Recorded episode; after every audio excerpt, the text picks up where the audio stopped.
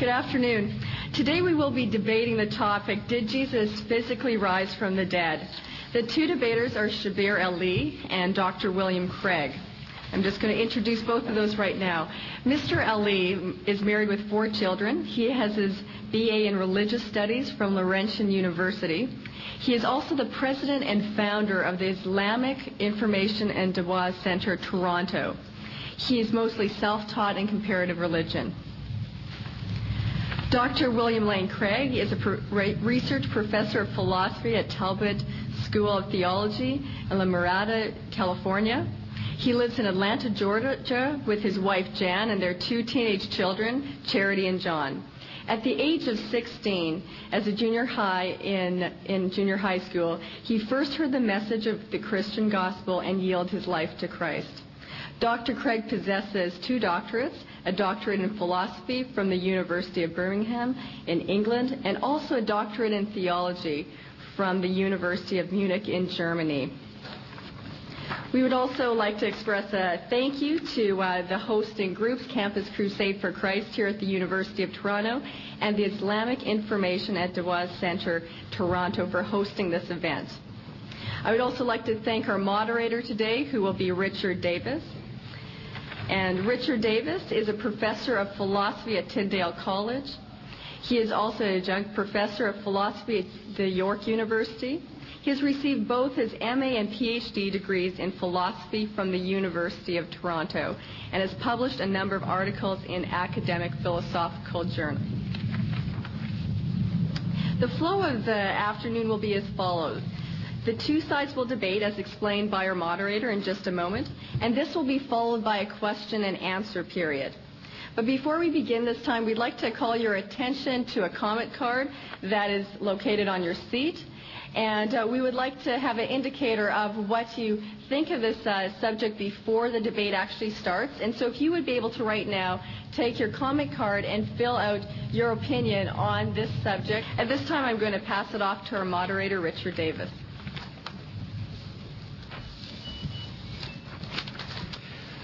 Thank you and welcome. Uh, the flow of the debate this afternoon will be as follows. Each of our speakers will uh, open up with an 18-minute introductory comment.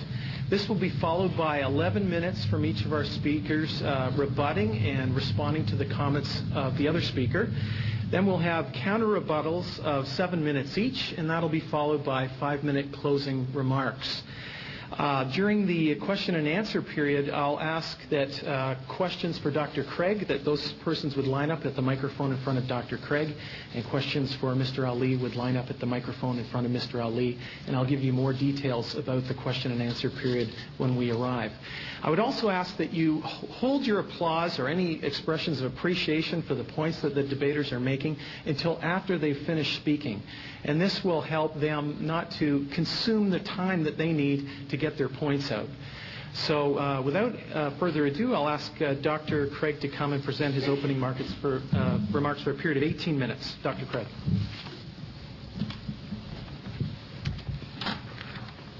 Well, good afternoon. Jesus of Nazareth is the most influential person who has ever lived. Twenty centuries after his death, he still continues to fascinate the minds of thinking men and women. But who was Jesus, really? I believe that the key to answering that question lies in the purported fact of his resurrection. If Jesus really did rise from the dead, then he must have been who he claimed to be. And therefore, we've come together this afternoon to discuss the question, did Jesus of Nazareth rise from the dead? Now, it's important for you to understand in our discussion that I'm not going to treat the New Testament as an inspired and therefore holy and inerrant book, but rather simply as a collection of ordinary Greek documents coming down out of the first century I'm not interested, therefore, in the question of biblical inerrancy. Rather, we're interested in determining what facts the New Testament documents credibly establish concerning Jesus' fate and what is the best explanation of those facts. Accordingly, in this afternoon's debate, I'm going to defend two basic contentions. Number one, the New Testament documents establish five facts concerning Jesus his trial and crucifixion, his honorable burial, the discovery of his empty tomb, his post mortem appearances, and the origin of the disciples' belief in his resurrection. And number two, that the best explanation of these facts is that God raised Jesus from the dead. So let's look at that first contention together. I'm going to share with you five facts about the historical Jesus which are widely accepted by New Testament historians today. Fact number one Jesus was tried and executed by crucifixion. According to the Gospels, Jesus was condemned by the Jewish high court on the charge of blasphemy and then delivered to the Romans for execution for treason for claiming to be the king of the Jews. Not only are these facts multiply attested uh, by independent biblical sources like Paul and the Acts of the Apostles, but they are also confirmed by extra biblical sources. For example, from the Jewish historian Josephus and the Syrian writer Mara bar Serapion, we learn that Jewish leaders made a formal accusation against Jesus and participated in events leading up to his crucifixion. From the Babylonian Talmud, Sanhedrin 43a, we learn that Jewish involvement in the trial was justified as a proper undertaking against a heretic. And from Josephus and the Roman historian Tacitus, we learn that Jesus was crucified by Roman authority under the sentence of Pontius Pilate. According to L.T. Johnson, a New Testament historian at Emory University, the support for the mode of his death, its agents, and perhaps its co-agents is overwhelming. Jesus faced a trial before his death, was condemned, and executed by crucifixion. Perhaps the single most egregious error found in the Quran is its claim that Jesus was not in fact crucified. Not only is there not a single historical shred of evidence for this remarkable hypothesis, but the evidence supporting Jesus' crucifixion is, as Johnson says, overwhelming. No historian who is not already a committed Muslim believes that the historical Jesus was not crucified. The crucifixion of Jesus is recognized even by the most radical critics, to quote one of them, Robert Funk, as one indisputable fact. Indeed, Paula Fredriksen, whose book From Jesus to Christ inspired the PBS television documentary by the same name, declares flatly the crucifixion is the single strongest fact we have about Jesus. Fact number two after his crucifixion, Jesus was buried by Joseph of Arimathea in a tomb. This fact is highly significant because it means that the location of Jesus' tomb was known. New Testament historians have established the fact of Jesus' entombment on the basis of evidence such as the following. One, Jesus' burial is attested in the very old information handed on by Paul in his first letter to the Corinthians. In the 15th chapter, Paul writes, and I quote, For I delivered to you as of first importance what I also received, that Christ died for our sins in accordance with the Scriptures, and that he was buried, and that he was raised on the third day in accordance with the Scriptures, and that he appeared to Peter, then to the twelve. This old information handed on by Paul has been dated to within five years of the crucifixion of Jesus. The second clause refers to Jesus' burial. Comparison of this four line formula with the Gospels on the one hand and the Acts of the Apostles on the other reveals that the second clause is a summary in outline form of the story of Jesus' burial by Joseph in a tomb. Secondly, the burial story is part of very old source material used by Mark in writing his gospel. Since Mark is the earliest of the Gospels, his source material goes back even closer to the events of Jesus' life. And thus we have very early, independent attestation of the burial in both Mark and Paul. Third, As a member of the Jewish high court that condemned Jesus, Joseph of Arimathea is unlikely to be a Christian invention. There was an understandable hostility in the early church toward the Jewish leaders who, in Christian eyes, had engineered a judicial murder of Jesus. And thus, according to the late New Testament scholar Raymond Brown, Jesus' burial by Joseph is very probable, since a Christian fictional creation of a Jewish Sanhedrist who does what is right for Jesus is, and I quote, almost inexplicable, end quote. For these and other reasons, the majority of New Testament critics concur that Jesus was buried by Joseph of Arimathea in a tomb. According to the late John A.T. Robinson of Cambridge University, the burial of Jesus in the tomb is one of the earliest and best attested facts about Jesus. Fact number three. On the Sunday following his crucifixion, Jesus' tomb was found empty by a group of his women followers.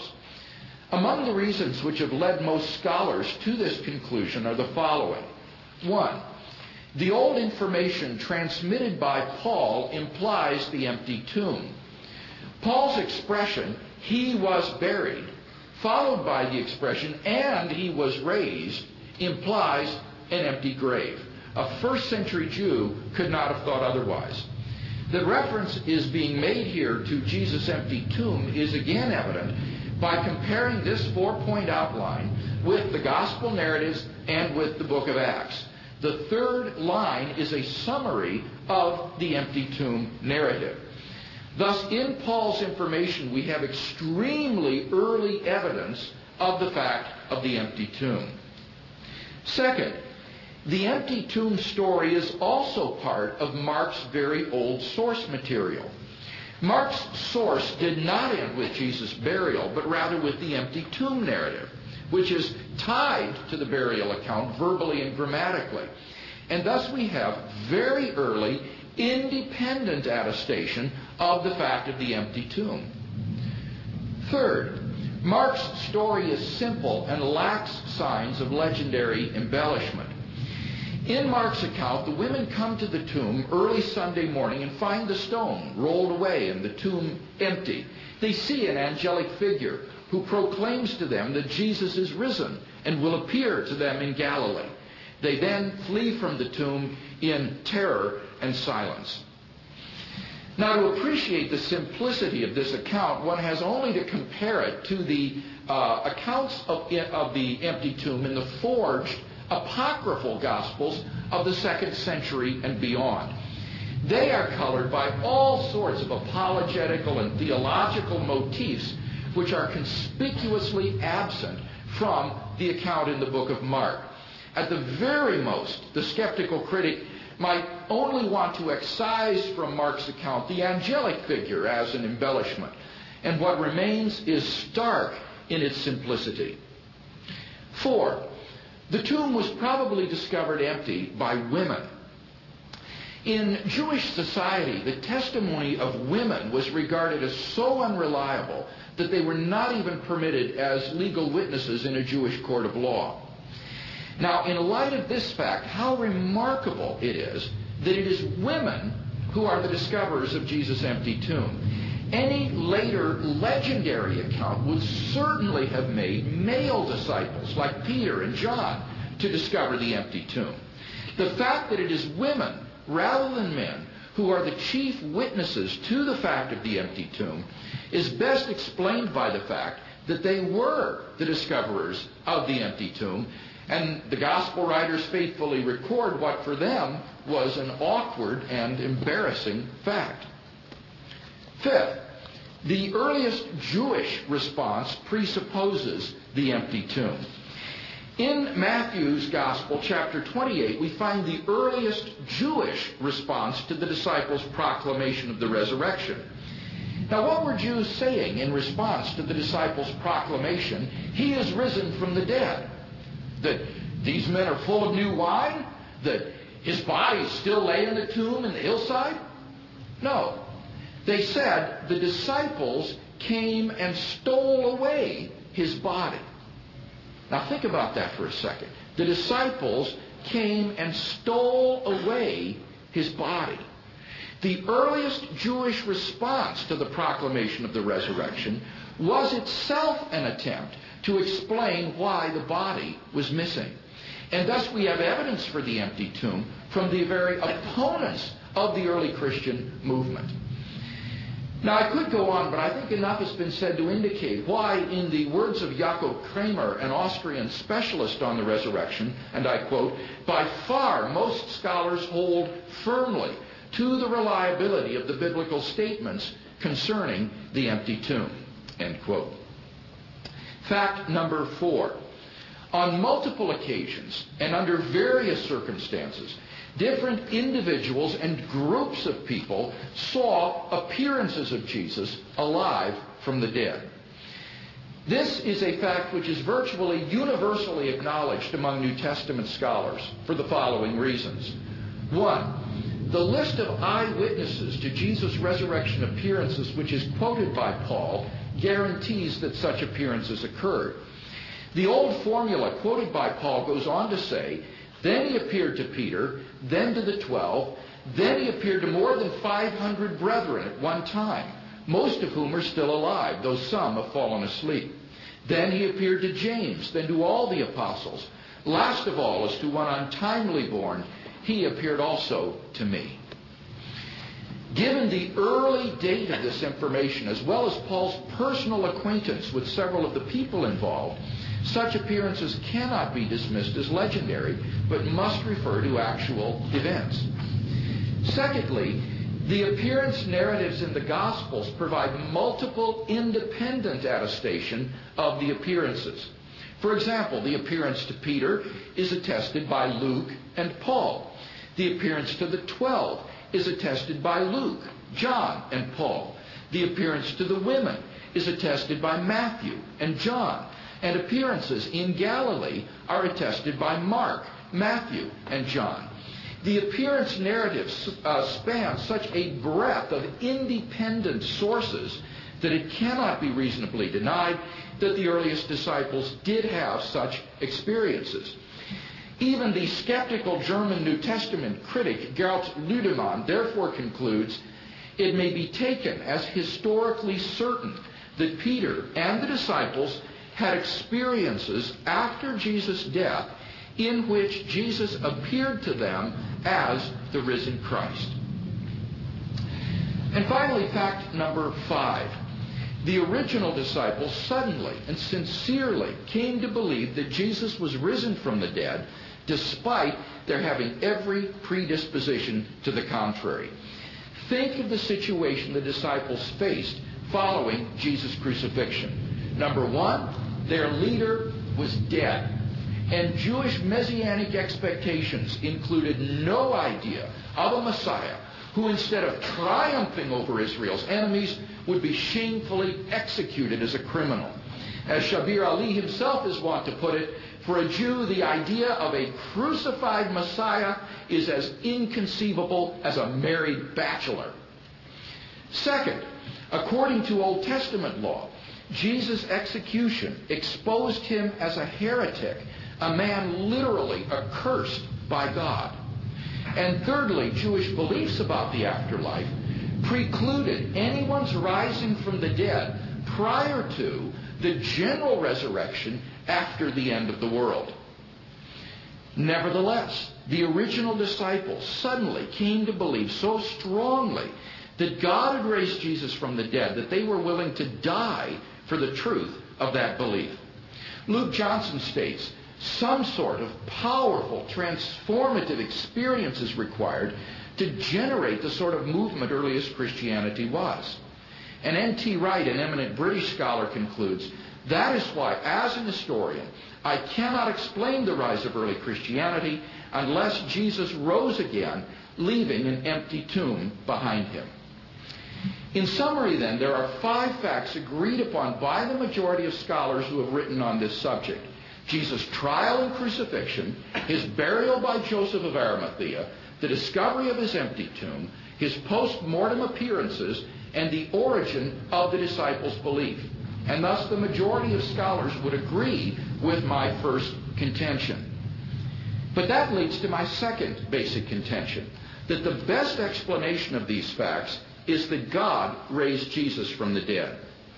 In his book, Justifying Historical Descriptions, historian C.B. McCullagh lists six tests which historians use in determining what is the best explanation for given historical facts. These include explanatory scope, explanatory power, plausibility, not being ad hoc or contrived, being in accord with accepted beliefs, and outstripping any rival theories in meeting conditions 1 to 5. The hypothesis, God raised Jesus from the dead, passes all of these tests. It explains why the tomb was found empty, why the disciples saw post-mortem appearances of Jesus, and why the Christian faith came into being. Moreover, it far outstrips any alternative naturalistic hypotheses. Down through history, various alternative explanations of these five facts have been offered. For example, the conspiracy theory, the apparent death theory, the hallucination theory, and so forth. Such hypotheses have been almost universally rejected by contemporary scholarship. No naturalistic hypothesis has attracted a great number of scholars. In conclusion, then, given these facts and the admitted failure of all naturalistic explanations, the rational man can now hardly be blamed if he concludes that on that first Easter morning, a divine miracle has occurred.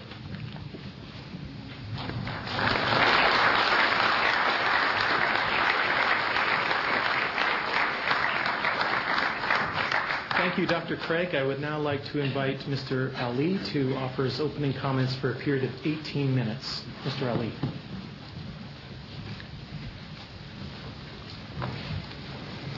Thank you very much, Richard. Thank you, Dr. Craig. Hello, everyone.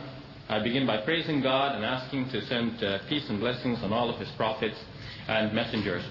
I'm delighted to be on, on this uh, platform with Dr. Craig, whom I respect as a very uh, eligible scholar of the Christian faith. And uh, I'm very happy that God has brought us together to try and understand something about the miracle that he performed involving his prophet Jesus. After September 11th, I have lost uh, much of my vigor for having debates. I feel that we need to understand uh, other faiths uh, much more than we ever have had the need to. But uh, nevertheless, there is still some interest in scholarly and academic debates, and uh, debates uh, are one of the ways in which we can explore our faith and we can be stimulated to learn even more. So, in that spirit of understanding and academic study, I would like to proceed then with my comments on the case that Dr. Craig has uh, proposed.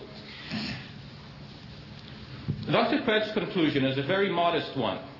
He concludes that it is rational for a person to believe that on that Easter a divine miracle has occurred, according to, law, to the law that God had given in the Old Testament to the Jewish people. Now, if Jesus had really died as a blasphemer, and that's all we know now. We cannot first assume that he resurrected from the dead. Now we must ask, would God have any interest in raising this blasphemer from the dead? Recall, I'm not saying that Jesus is a blasphemer. I believe that Jesus is a noble prophet and a righteous person. But if we follow Dr. Craig's argument, it seems to me that we must conclude up to this point that Jesus died the death of a blasphemer, and hence God would have no interest in vindicating his blasphemy by raising him from the dead. And hence, we must say that this uh, conclusion is entirely flawed. Now, notice that Dr. Craig has listed six um, criteria from McCullagh uh, regarding how we should evaluate a, a, historical hypothesis. But it seems to me that Dr. Craig has uh, skipped the first criterion and he has reduced the seven to six. If we look at his essay in Jesus Under Fire, McCullagh has given us actually seven hypotheses, seven criteria rather, for evaluating a hypothesis. And the first criterion, in fact, is the criterion that I feel that Dr. Craig's hypothesis fails upon. Because notice that according to biblical scholars, the resurrection of Jesus from the dead is the first part of a two part link The second part has to be the parousia, or the second coming, or the presence of Jesus, his return in glory, at which time he will resurrect or he will raise up Christian believers along with him. In fact, the early New Testament writers had the belief that Jesus would reappear in their lifetime and do this. And since that did not occur, the belief in his resurrection has become strained for modern Christian scholars. So I think based on that first criterion from McCullagh, uh, the resurrection hypothesis is not a good one. Is it really true that the resurrection hypothesis has outstripped all of the naturalistic hypotheses? I do not believe so. Once we understand the presuppositions that Dr. Craig brings to this debate, we see that in fact the other hypotheses as naturalistic explanations do fare better. Recall that Dr. Craig is not treating the Bible as an inspired book. Recall that he accepts that Mark is the first of the four Gospels and the earliest of them. Recall that he relies on the understanding of the information that Paul would have relied upon, or rather that Mark would have relied upon, a pre-Markan gospel. Once we understand these critical apparatus, apparatuses that modern scholars work with, some other hypotheses are in fact better. Let me explain another reason why. Dr. Craig takes all of these facts, as he lists, in isolation. But what a modern scholar has to do is to try and put the facts together in a sequential narrative and to try and find out what is the best reconstruction of the events altogether involving the five facts. What Dr. Craig has done is to go to some scholars for one fact and some other scholars for another fact, put them all together to say that he has five facts that are acceptable to all scholars, but this in fact is not the case. Take the hallucination hypothesis, for example. In order to argue for the, the falsity of the hallucination hypothesis, Dr. Craig tells us that the, uh, the early disciples of Jesus could not have hallucinated this belief. They could not have thought that Jesus was appearing to them from the dead because they had every reason to not accept this belief. Here is Dr. Craig's fact number four. However, notice that there is at least a certain strain that is accepted among evangelical scholars of interpreting Isaiah 52:53 as referring to a dying Messiah. And so, as Dr. Uh, Craig Blomberg has pointed out, once we accept that, Dr. Uh, Craig's point number five is in fact weakened. Notice also that Dr. Craig says that there was no idea of a dying or of a rising uh, Messiah, and it was inconceivable that a Messiah could rise out from dead, from the dead, and leaving his body behind. But in fact, Raymond Brown has told us exactly this. He has told us, in fact, in his book entitled uh, An Introduction to New Testament Christology, that we should, after he's listed the evidence, therefore we should be careful about assumptions that Jesus showed no expectant knowledge of anything other than a resurrection of the dead, which was to come at the end of time. And then he lists in his footnote other scholars who have shown that this belief about the immortality of the soul was in fact present in Jewish circles as well. That's an introduction to New Testament Christology, page number 42, Dr. Raymond Brown. So the idea that the disciples could not have originated faith in Jesus is, I think, severely challenged. Let me explain some more why this is so. Recall that if we are to accept the New Testament in general, without asking that every detail be true, we must come away with the impression that Jesus left such a remarkable impression on his followers that they would continue to believe in him even if he was unjustifiably crucified by opponents. Notice that large crowds had gathered around and followed Jesus. In fact, the crowds were so large that even though people were coming and going, at one time he was able to feed 5,000 of them with just a few loaves and few fish. At one time, a paralytic was brought to him, but they couldn't get through to Jesus because the crowds were around him. They had to eventually remove the roof to put that paralytic down and have Jesus heal him. Jesus' fame was so widespread that it is inconceivable if we accept the New Testament in general, to think that the disciples would have given up faith in Jesus just because some ignorant fools grabbed him and crucified him for no uh, righteous cause. So we should uh, understand that the disciples of Jesus would have continued their faith in Jesus. Notice also that there were three conceptions of what a Messiah could be. In the New Jerome Biblical Commentary on page 1323, we read that according to the Dead Sea Scrolls, Jews had expected three messiahs. They could be a Davidic messiah, they could be a prophet messiah, and they could be a, an Aaronic, a priestly messiah. What has happened in the New Testament now that we read is that all of these three messianic expectations are combined in the one single Jesus. So that when we read the New Testament, we come away with the impression that Jesus claimed to be the Davidic Messiah, or at least that he accepted that claim about him. However, what the disciples concluded apparently after the crucifixion was that Jesus was the prophet Messiah, though not the Davidic Messiah. Had he been the Davidic Messiah, he couldn't be killed. And if he was killed, he couldn't be the Davidic Messiah. And uh, Dr. Craig is right. The Davidic Messiah to be killed would be like a married bachelor. There is no such thing. So they would definitely conclude that Jesus is not the Davidic Messiah, but they could continue to proclaim, as they did in Luke chapter 24, verse 19, that Jesus was a mighty prophet. And so there is no reason to think that it was necessary for the believers in Jesus to first see Jesus resurrected from the dead in order for them to have faith. Let's look at uh, Dr. Craig's fourth uh, point. Did Jesus really appear a multiple of times? If we read the reappearance narratives in the Gospels to find this out for ourselves, we will see that we can hardly have confidence in these narratives because one contradicts the other one. H.J. Richards, in his book, The First Easter, What Happened, tells us that many scholars have racked their brains to try and put these narratives together in a consistent and coherent whole.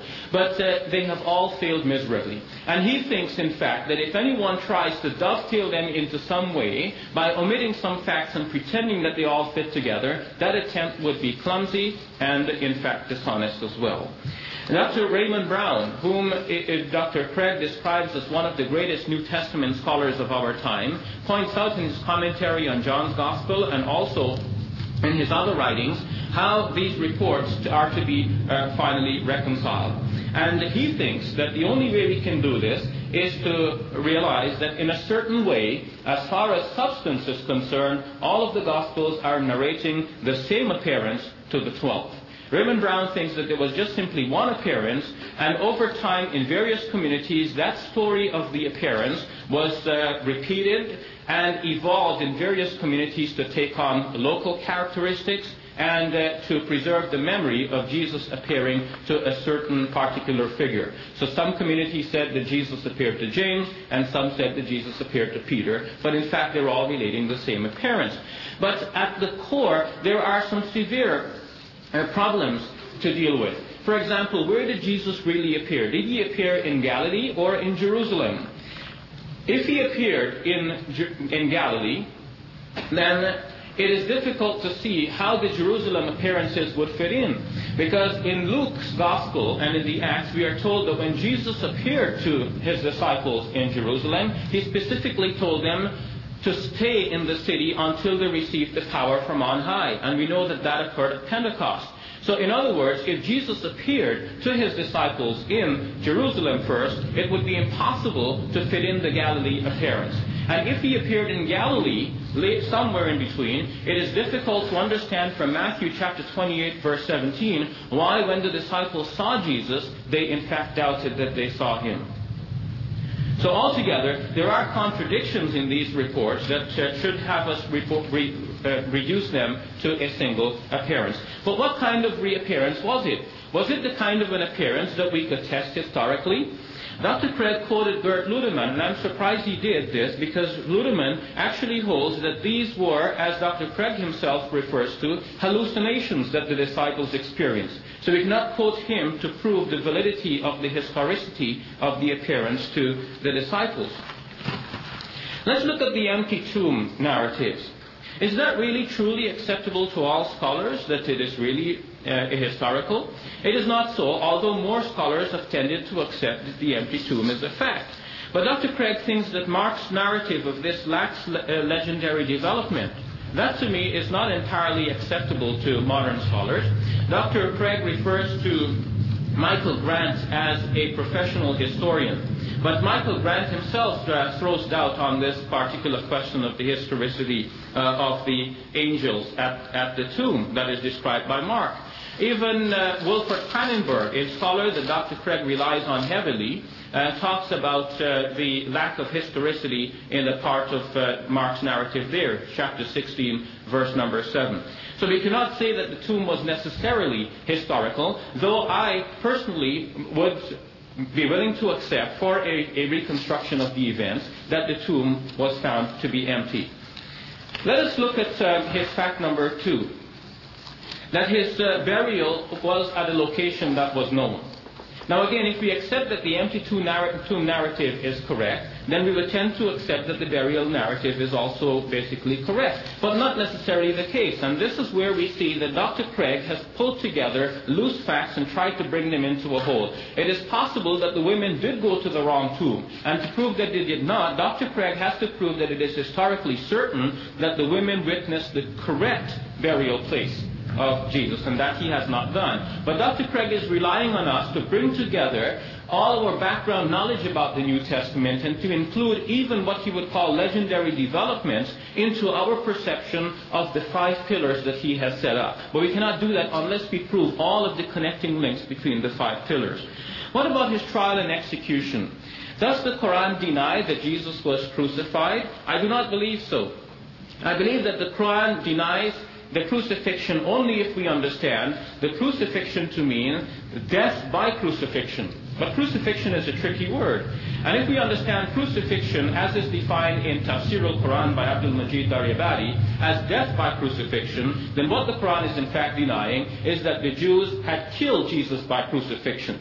But if I'm to propose a quick reconstruction of the events then, I would say that uh, if we accept the empty tomb as historical, and the burial and the, the, uh, the trial and execution, three of Dr. Craig's facts, then if we stick with Mark's bare narrative, then a, a theological hypothesis that is more plausible, I think, and has more explanatory scope than Dr. Craig's hypothesis, when we take now everything we have discussed in this lecture, is that Jesus was tried, he was executed uh, by crucifixion, but not killed, though he appeared to be dead.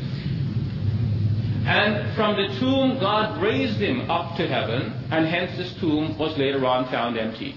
I think this hypothesis uh, takes into consideration uh, that the reappearance narratives we have are late and legendary developments. It relies on the earliest source materials that we have in Mark and in Paul's uh, recollection and in other uh, reports. And so altogether, we are, by having this hypothesis, we are still sticking to theology. We can still conclude that a remarkable miracle happened, that God rescued Jesus from the plot of his enemies. They couldn't kill him, though he appeared to have died on the cross. But he recovered, or that God raised him into recovery into the high heavens where he resides, and from which place God will send him back into the world a second time. So both uh, Dr. Craig's hypothesis and mine are theological hypotheses.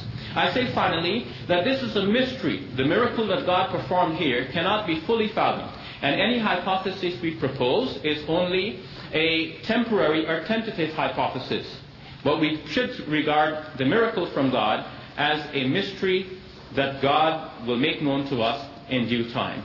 In the meantime, I conclude that Dr. Craig's case for the resurrection of Jesus from the dead is severely flawed for all the reasons I have put forward, and the hypothesis that God rescued Jesus from the plot of his enemies and raised him to dead uh, to, to heaven alive is a better hypothesis.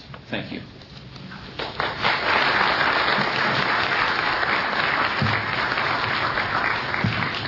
Thank you very much, Mr. Ally.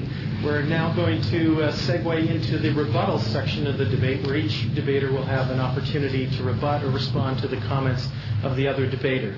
And so I'll invite Dr. Craig to uh, offer his rebuttal for a period of 11 minutes. Dr. Craig.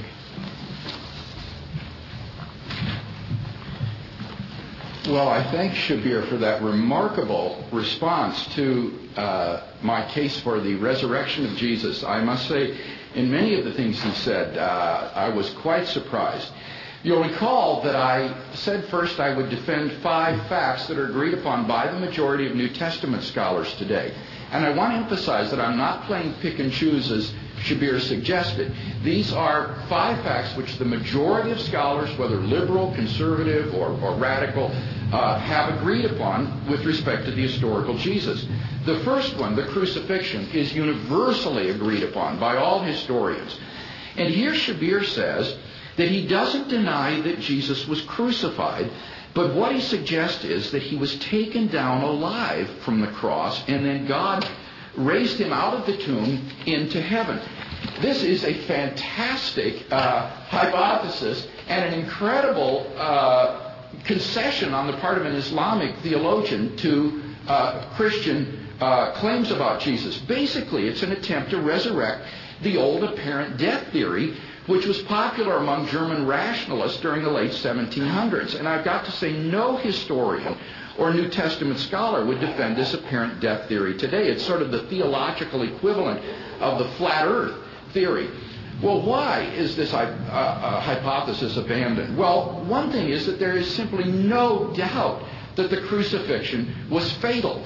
The Romans were professional executioners, and they ensured the death of their victims by a spear thrust into the heart of the victim, so that even if the victim had simply lapsed into a comatose state on the cross, he would be certainly killed by the thrust of the spear through his heart, and this is exactly what happened in Jesus' case.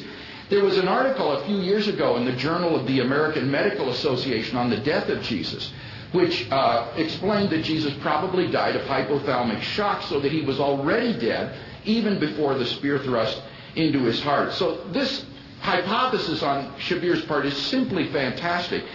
Moreover, the idea that God then raised Jesus uh, alive from the tomb into heaven is totally ad hoc hypothesis. There's absolutely no evidence for such a thing. It is completely ad hoc or contrived. So I don't think we've had any good reason to, to deny in today's uh, discussion that Jesus was crucified and that he was executed. He died by crucifixion. And that leads to the second point, that he was then buried in a tomb by Joseph of Arimathea. Now, as far as I could see, Shabir did not dispute this point. Remember, I looked at the early testimony to the burial from Paul's information, from Mark's source, which gives independent confirmation of it, and I argued also for the historicity of Joseph of Arimathea, and Shabir appears to agree with all of those facts that uh, Jesus, in fact, was interred in the tomb by Joseph of Arimathea after his crucifixion.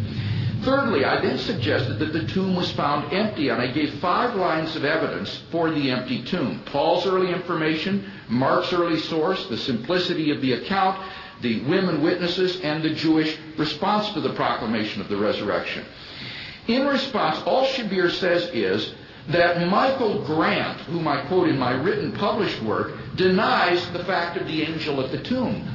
Fine. I, I, said that at most the historical critical scholar might want to say, well, the angel is a, an embellishment.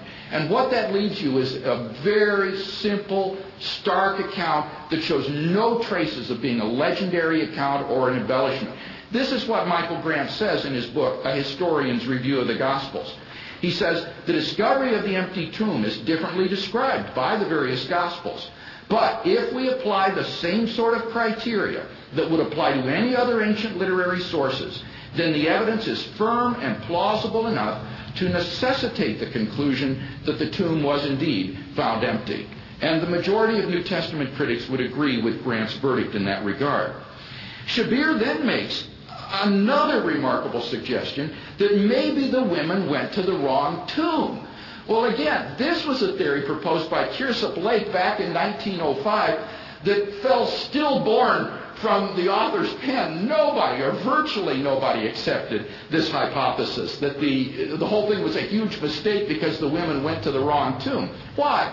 Well, one fatal objection to the theory is simply this. Even if the women had been so confused they went to the wrong tomb, the Jewish authorities couldn't have been guilty of any such oversight.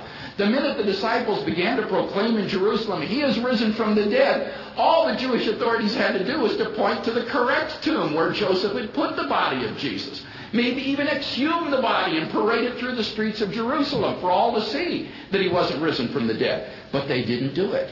Instead, the Jewish leadership responded, the disciples came and stole away his body. Even the Jewish polemic against the early Christian movement shows that they didn't know where the body was. So the wrong tomb theory, I think, is simply uh, vacuous, uh, if you'll pardon the pun. Number four, I talked about the appearances of Jesus. Paul's information gives us uh, grounds alone for affirming the historicity of these appearances, and then they're multiple and independently attested in the Gospels. Shabir says, but these uh, narratives cannot be put together without contradiction. I disagree with that entirely. It's easy to put them together. Jesus appeared, first of all, to the women, then to the Emmaus disciples, then to the twelve in the upper room. Then a week later to the twelve with Thomas in the upper room as they remained in Jerusalem for the Feast of Unleavened Bread, which followed Passover. Then they went back, as is the normal custom with pilgrimages uh, to Jerusalem, back went back to Galilee. There they experienced the Galilean appearances, and then they returned to Jerusalem for Pentecost, and there they experienced Jesus again, such as is described in Acts chapter 1. So there's simply no contradiction. But really, that's all beside the point, because my core fact wasn't relying upon getting rid of the contradictions between the narratives. My point was that these appearance stories span such a breadth of sources that you cannot deny that they did have such experiences of Jesus, even if you can't establish the historicity of any particular story. As Wolfgang Trilling, the German New Testament scholar, says, the totality of the appearance reports permits no reasonable doubt that Jesus, in fact, bore witness to himself in such a way. And I think Shabir is simply mistaken when he says that Brown says there was only one appearance. There was only one appearance to the twelve, perhaps, but Brown doesn't deny the appearance to uh, Peter or to the other persons that are listed in 1 Corinthians 15. So we have good grounds, I think, for believing uh, that Jesus did manifest himself in this way. Fifth, the origin of the disciples' beliefs. We saw there was no messianic expectation of, a, of, an executed Messiah, that the Old Testament law would show Jesus to be accursed by being crucified, and there was no belief in a resurrection until the end of the world. And yet the disciples came to believe that Jesus was risen from the dead. And the question is, how do you explain the origin of that belief? Shabir says, well, the disciples wouldn't give up belief in Jesus because uh, they believed in him so strongly during his life, they might have continued to believe that he was a prophet. Perhaps. But my point is, they wouldn't have believed in his resurrection from the dead. The question I'm posing to you today is how do you explain that these disciples came to believe that Jesus was risen? That is a totally un Jewish idea. As N.T. Wright, the British New Testament scholar, points out, uh, with respect to other failed messianic movements. He says all of the followers of those first century messianic movements were fanatically committed to the cause. They, if anybody, might be expected to suffer from this 20th century disease called cognitive dissonance when their expectations fail to materialize. But he says, in no case, right across the century before Jesus and the century after him, do we hear of any Jewish group saying that their executed leader had been raised from the dead and he really was the Messiah after all. This was simply an un Jewish idea. If your Messiah didn't work out, you either found another Messiah or you went home. And that was it. So that you've got to explain what in the world happened that transformed these disciples in such a way that they began to believe in the resurrection. Now, Shabir says, well, maybe they read about the dying Messiah in Isaiah 53 not without hindsight. Only once they had believed in the resurrection could they go back to the Old Testament and find anticipations of it. But nobody prior to the resurrection of Jesus could read Isaiah 53 or these other uh, statements and anticipate the idea of an executed Messiah, much less a rising Messiah. Shabir rightly points out that there was Jewish belief in the immortality of the soul, but that's irrelevant in tonight's debate. The question is, how do you explain the origin of the disciples' belief that God had raised Jesus from the dead? So those are the five facts. What's the best explanation? Well, I argue that it is that God raised Jesus from the dead. And I've already disputed the wrong tomb theory and the apparent death theory that Shabir has offered. What about the hallucination theory?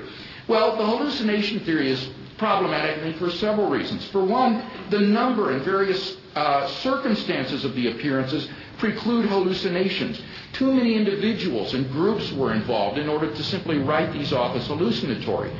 Secondly, the disciples weren't psychologically disposed to hallucinations. Uh, they had no expectation of seeing Jesus alive again. This can't be explained by wish fulfillment. Thirdly, hallucinations would never have led to belief in Jesus' resurrection. At most, it would have led them to proclaim his assumption into heaven, into Abraham's bosom, but not his resurrection from the dead. And finally, of course, hallucinations cannot explain the fact of the empty tomb. So I don't think that Shabir has been able to offer any better explanation than why, uh, than, than the fact that God raised Jesus from the dead. God's raising Jesus from the dead shows that, in fact, Jesus was not a blasphemer after all. Rather, his claims were true, and that God had therefore vindicated his claims in raising this man from the dead. If this man, who was executed as a blasphemer by the Jews, has been raised by the God of Israel, that means that the God of Israel has unmistakably uh, uh, attested those claims and confirmed them as being the truth. And therefore, I think that best explanation for what happened to Jesus is just what the disciples said God raised him from the dead.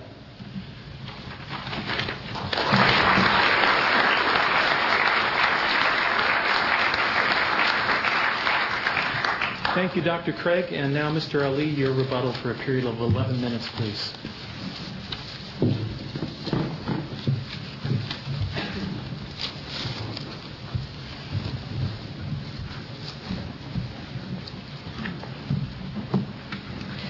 Thank you very much, uh, Dr. Craig, for your graceful response. Like to take issue again with Dr. Craig's second contention that God raised Jesus from the dead.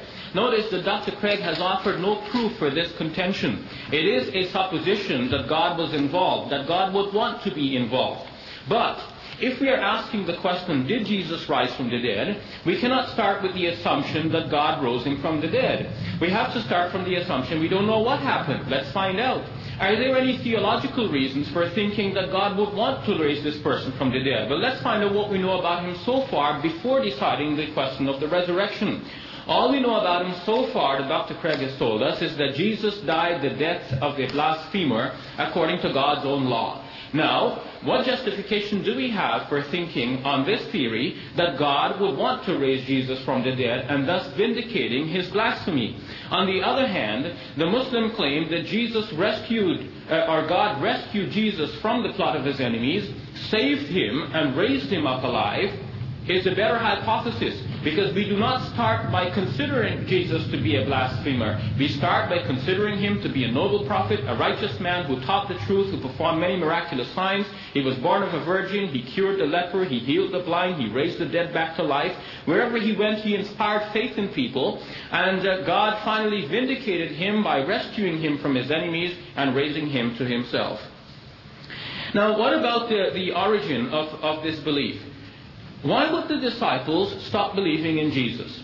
They had performed miracles in Jesus' name. The Gospels show us that they were driving out demons in the name of Jesus. And not only the disciples, but other people as well. So why would these people lose faith in Jesus? Especially since the crucifixion event itself, rather than telling people that Jesus is wrong, you shouldn't believe in him, the crucifixion itself, according to the Gospels, inspired faith.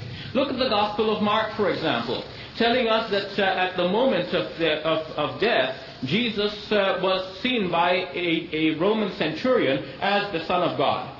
Luke has a variation of this telling us that the centurion said, Surely this man was righteous beyond doubt.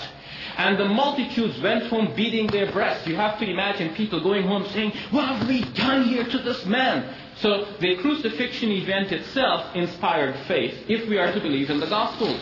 And this reminds me of a point. Dr. Craig is not just simply assuming that the New Testament is uh, a, a, a reliable set of documents, but in fact he is canceling our belief in the majority of the passages in the New Testament. I would like to see what really is left of the New Testament if we really proceed along the way Dr. Craig is going with this. Why wouldn't the disciples believe in Jesus? Recall that in Mark chapter 8, and then again in Mark chapter 9, and then again in Mark chapter 10, Jesus is said to have told his disciples that he's going up to Jerusalem. He will be arrested, he will be tried, he will be scourged, he will be spat upon, he will be crucified, and then on the third day he will rise again. Actually, Mark it says after three days he will rise back to life. And this reminds me of a point. Dr. Craig is not just simply assuming that the New Testament is uh, a, a, a reliable set of documents, but in fact he is canceling our belief in the majority of the passages in the New Testament. I would like to see what really is left of the New Testament if we really proceed along the way Dr. Craig is going with this. Why wouldn't the disciples believe in Jesus?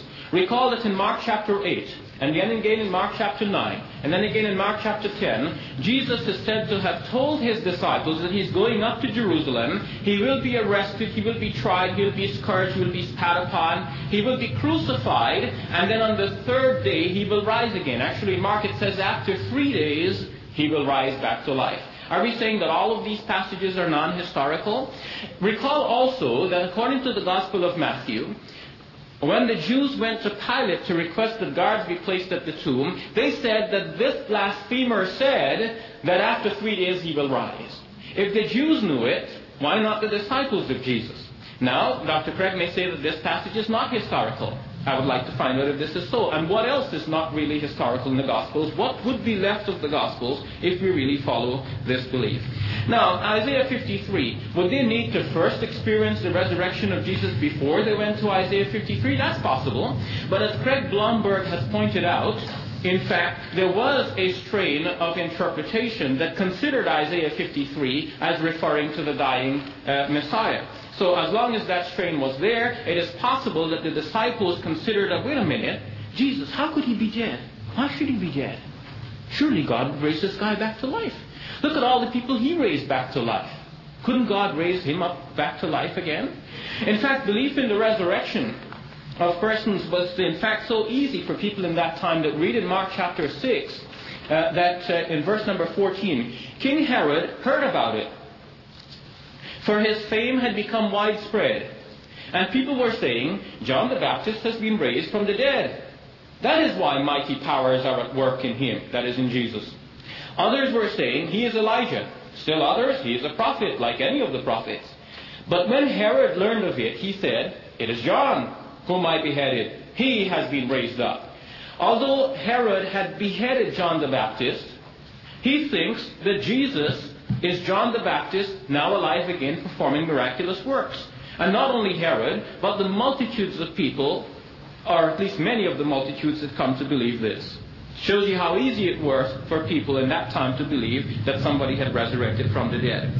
Now, what about the appearances of Jesus? Did I misunderstood? Did I misunderstand Raymond Brown? I don't think so. I've studied carefully what he has written in this book, and I have the book here, in which he is concluding that there was only one appearance that became many in the various narratives. And that uh, discussion has been expounded further in his second volume on his commentary on John's Gospel. So, no, I did not misunderstand.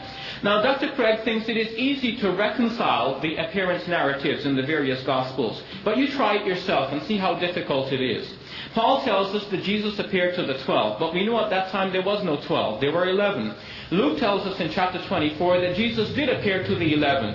But when we go to John's Gospel, we realize that the, that the appearance Luke is talking about is the one in which Thomas was absent, which means that there were only 10 maximum, not 11. And this shows you some of the difficulty. In fact, uh, Dr. Craig thinks that we can reconcile this by thinking that Jesus first appeared in Jerusalem, then the disciples went back to Galilee, and then finally came back to Jerusalem for Pentecost, and Jesus appeared to them again. But it is this particular sequence that Raymond Brown speaks about when he says that such a sequence does violence to the gospel evidence, here on page 168 of his uh, text, uh, An Introduction to the New Testament. So, no, the appearances cannot be reconciled so easily there are some serious difficulties that cannot be overcome, and the best uh, hypothesis that will explain this is to say that there was the idea that Jesus uh, had been raised up by God, uh, victorious, he was vindicated by God, and uh, that led to the belief that Jesus would appear or could appear and people began to see him. Now, this could have been a vision that God had granted them. God might have allowed the Spirit of Jesus to come and, be, and appear to the disciples. All of this is possible. Dr. Craig thinks that my hypothesis is fantastic, but recall that we're both dealing with miracles. either God miraculously resurrected Jesus from the dead, according to Dr. Craig's hypothesis, or that God raised Jesus alive into heaven, and that he allowed the disciples to see Jesus in some way. Either this was a vision that the disciples saw without any objective reality on the other side, or that there was the real and objective reality. I've already said before that what exactly happened is a mystery that we cannot penetrate. Now you might say, but what, am, what about my hypothesis? Recall that it is incumbent on the Christian apologist to prove that Jesus rose from the dead. Because the Christian apologist starts with a Christ who has been condemned and who has been proved to be a blasphemer by the crucifixion itself. According to this uh, apology, Jesus, by his crucifixion, regardless whether he was innocent or guilty in his trial, the crucifixion itself proves him to be a blasphemer and a false pretender and a false Messiah. So now somebody has to start with this guilty Jesus and prove him true. On the other hand, I start with a, an innocent Jesus and I say that my belief in this innocent Jesus survives the crucifixion. And even though I may not know what exactly happened to Jesus in the end, I'm confident that God rescued Jesus from the plot of his enemies and raised him to the dead. Notice that I was not interested in disputing the empty tomb, the burial, and the trial of Jesus.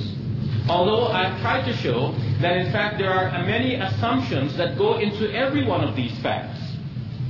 What Dr. Craig actually calls facts has been pointed out by his colleagues, uh, Dr. Craig Blomberg and Robert Gundry, as actually um, overstatements from the part of Dr. Craig. In fact, these have to be pruned down, as Robert Gundry would put it. And so there are facts. They're in fact uh, a number of points that Dr. Craig has arrived at as probabilities.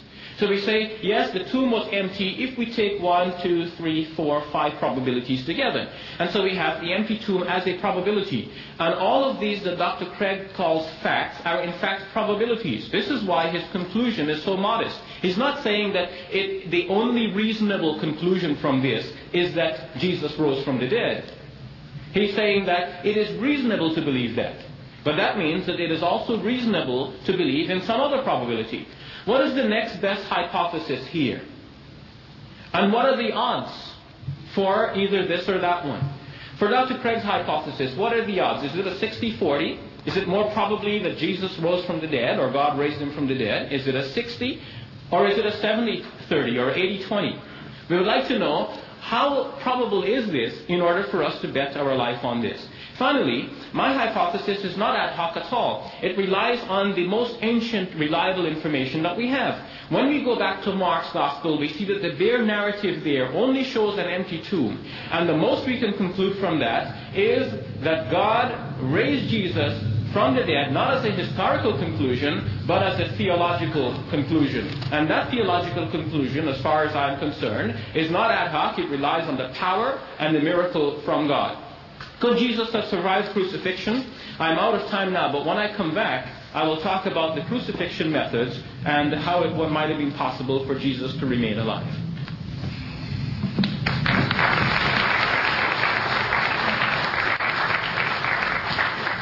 Thank you very much, Mr. Ally. And now for a second round of rebuttals, uh, this time uh, at seven minutes each before our closing remarks. So, uh, second rebuttal, please, Dr. Craig, for a period of seven minutes.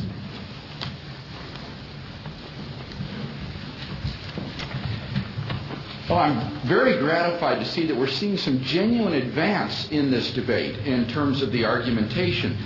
In his last speech, Shabir says that in fact he's not interested in disputing the facts of the crucifixion, the burial, uh, the empty tomb of Jesus. And I think quite rightly so, because these are fairly firmly established historically.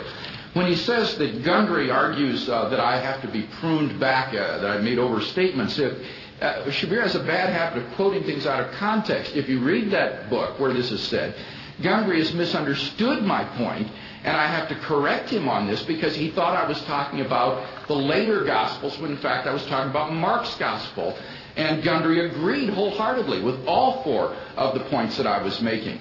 So uh, these are facts, I think, and especially the crucifixion of Jesus. I await with anticipation Shabir's demonstration of why it's more probable to think that Jesus, in fact, uh, survived crucifixion than that he was killed, uh, given the evidence we have that he experienced a spear thrust through his heart and that the professional executioners had already determined he was dead.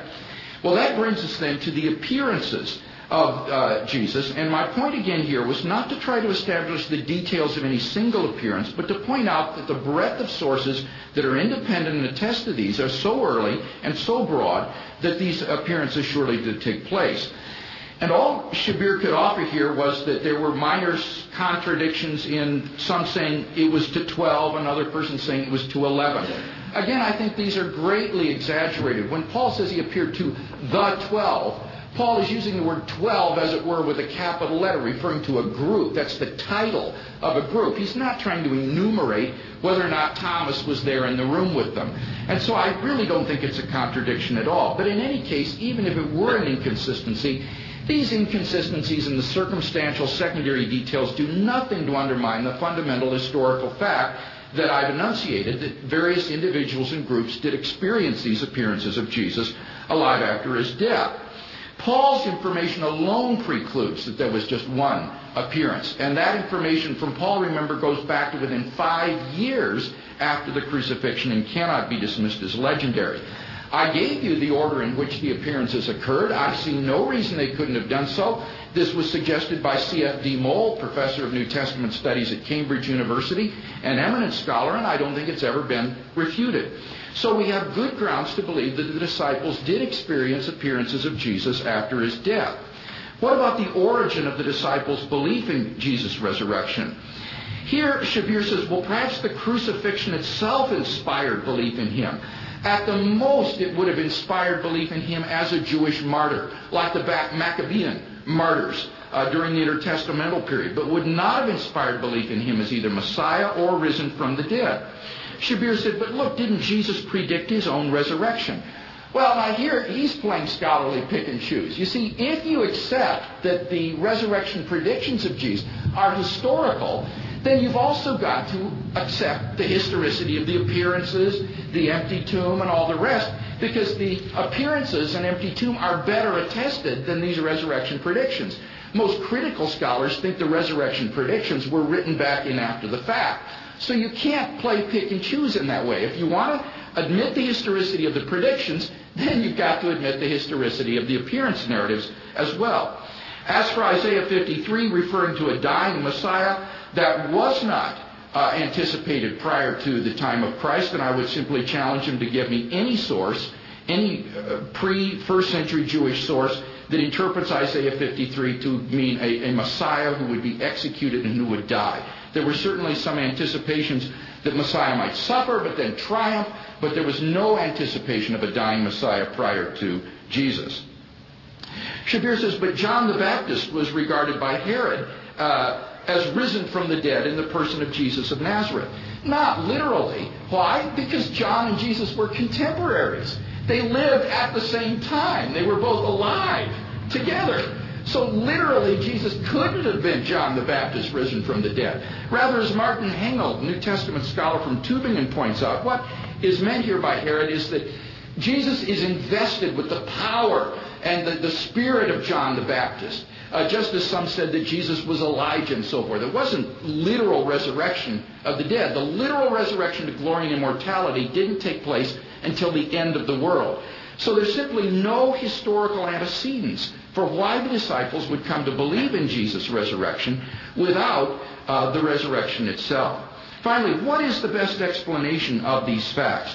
Well, Shabir says that you're presupposing that uh, that uh, God would want to be involved with Jesus of Nazareth, but why think that God would want to raise Jesus from the dead? Islam doesn't think that Jesus was a blasphemer, and therefore we can say that he was assumed into heaven. Well, this gets into a, a kind of a side area that I'll be debating Shabir on later on this week, namely, who did Jesus claim to be? And just let me say very briefly, I think the evidence supports that Jesus did make these claims. For example, in his parables, he showed that he forgave sins. His table fellowship with sinners was a living parable of, of his forgiving sins. Royce Gordon Gruenler, reflecting on this, says, Jesus is consciously speaking as the voice of God on matters that belong only to God. The evidence clearly leads us to affirm that Jesus implicitly claims to do what only God can do to forgive sins. The religious authorities correctly understood his claim to divine authority to forgive sinners, but they interpreted his claims as blasphemous and sought his execution. So we have good historical grounds for believing Jesus made these claims. Now, if they were not true, they were blasphemous. But God's raising Jesus from the dead vindicates those claims and shows that he was not a blasphemer, he was who he claimed to be. The problem with the Islamic hypothesis is at least twofold. Number one, the rescue comes a little late.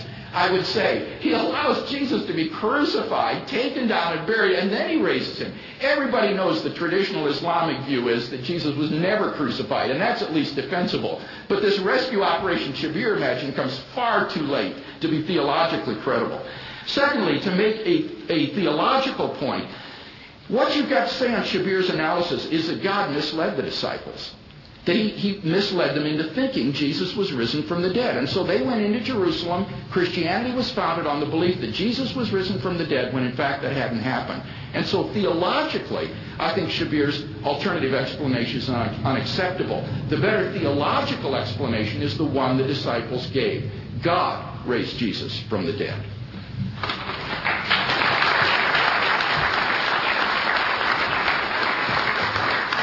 Thank you, Dr. Craig. And now, Mr. Ally, your second rebuttal for seven minutes, please.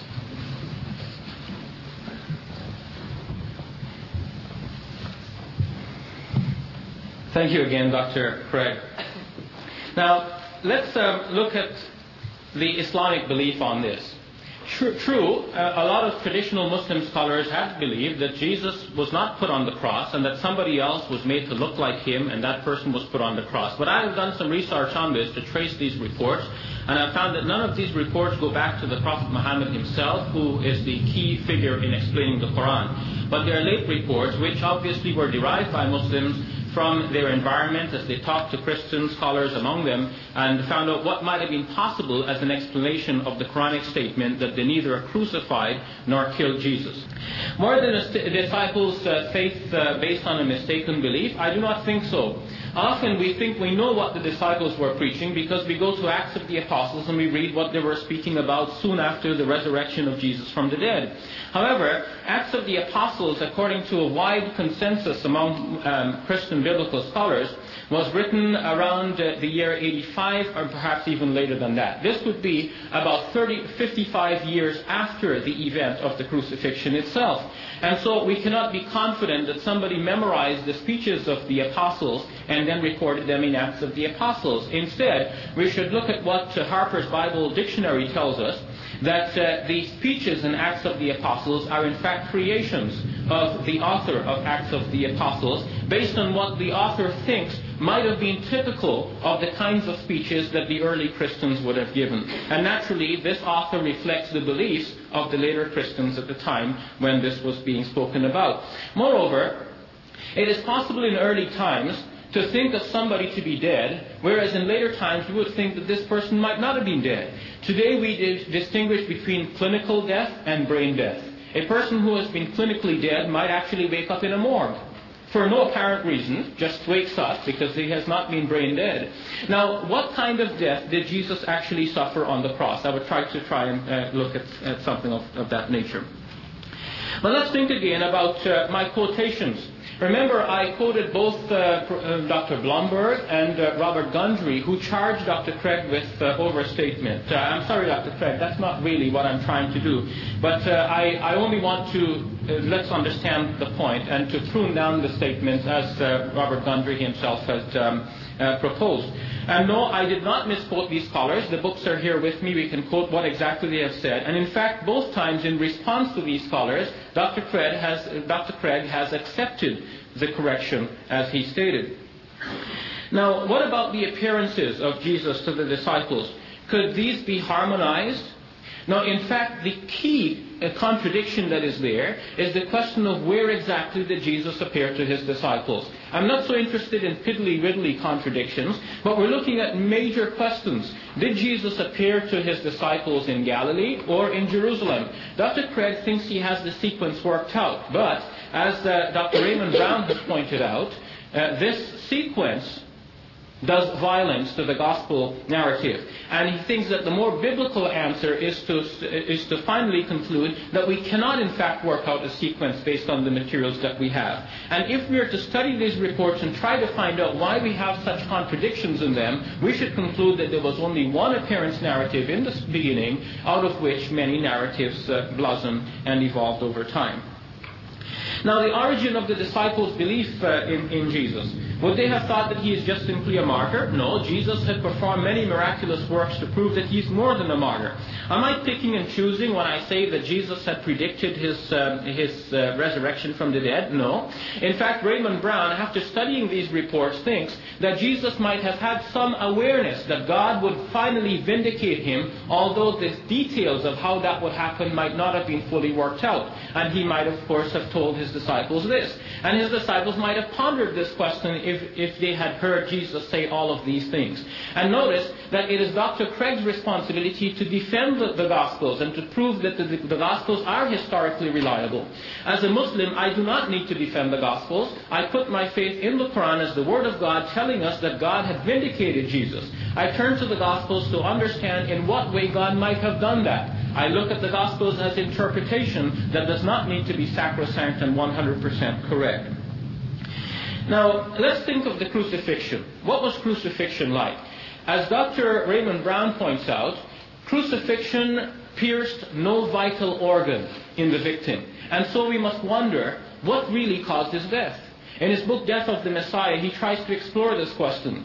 What about this spear thrust into the heart of Jesus? This is reported only in the Gospel according to John, which, according to most scholars, is not the most historically reliable. And even though Raymond Brown thinks that this particular uh, spear thrust is reliable, he doesn't think of it as a spear thrust, but he tells us that the verb that was used there indicates a kind of prodding that would check to see if a person is asleep or he might awaken.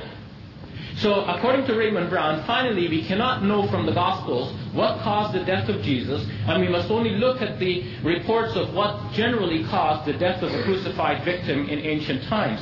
And when we look at these reports, we see that the victim might actually survive for three days altogether on the cross and finally suffer from exhaustion and die. Uh, Dr. Cre- Dr. Brown looked at the reports from medical practitioners who tried to look at the gospel narratives and tried to find out what would have caused Jesus' death, like the hypothermia, for example. And he finally concluded that all of these are fantastic, and these medical doctors should have in fact stuck to their trade rather than try to look at the Gospels and think that they understand what the Gospels are speaking about.